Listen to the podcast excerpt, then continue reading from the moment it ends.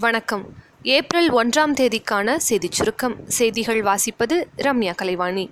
பிரதமர் திரு நரேந்திர மோடி குறித்த பிஎம் நரேந்திர மோடி படத்தை வெளியிட தடையில்லை என டெல்லி உயர்நீதிமன்றம் தெரிவித்துள்ளது. இரண்டாயிரத்தி பத்தொன்பது மக்களவைத் தேர்தலுக்கான காங்கிரஸ் கட்சியின் தேர்தல் அறிக்கை டெல்லியில் நாளை வெளியிடப்படுகிறது. தமிழகம் மற்றும் புதுச்சேரியில் தேர்தல் பறக்கும் படை நடத்திய வாகன சோதனையில் இதுவரை ரூபாய் எழுபத்தி எட்டு புள்ளி பனிரெண்டு கோடி பறிமுதல் செய்யப்பட்டுள்ளதாக தமிழக தலைமை தேர்தல் அதிகாரி திரு. சத்யபிரதா சாஹூ தெரிவித்துள்ளார். மக்களவைத் தேர்தலையொட்டி காங்கிரஸ் கட்சிக்கு தொடர்புடைய அறுநூற்றி எண்பத்தி ஏழு பக்கங்களை ஃபேஸ்புக் பக்கம் நீக்கியுள்ளது. மகாத்மா காந்தி தேசிய ஊரக வேலையுறுதி திட்டத்தின் கூலித் தொகையை உயர்த்த மத்திய அரசின் ஊரக வளர்ச்சித்துறை அமைச்சகத்திற்கு தேர்தல் கமிஷன் அனுமதி அளித்துள்ளது. பொள்ளாச்சி பாலியல் கொடுமையில் புகார் அளித்த பெண்ணின் விவரத்தை வெளியிட்ட எஸ்பி பாண்டியராஜன் பணியிட மாற்றம் செய்யப்பட்டுள்ளார்.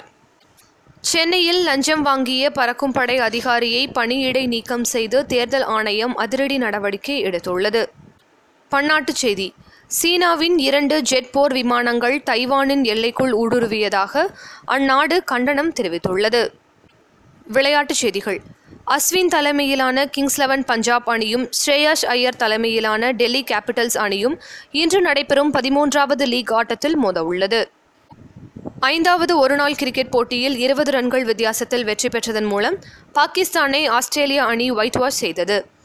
ராஜஸ்தான் ராயல்ஸ் அணியின் கேப்டன் அஜிங்கிய ரஹானேவுக்கு குறிப்பிட்ட நேரத்தில் பந்து வீசாத காரணத்தால் பனிரெண்டு லட்சம் அபராதம் விதித்து ஐபிஎல் நிர்வாகம் உத்தரவிட்டுள்ளது. நாளைய சிறப்பு. உலக ஆட்டிசம் விழிப்புணர்வு தினம் சர்வதேச குழந்தைகள் புத்தக தினம் வாவேசு ஐயரின் பிறந்த தினம். இத்துடன் இன்றைய செய்தியறிக்கை நிறைவு பெறுகிறது. மீண்டும் நாளை சந்திப்போம்.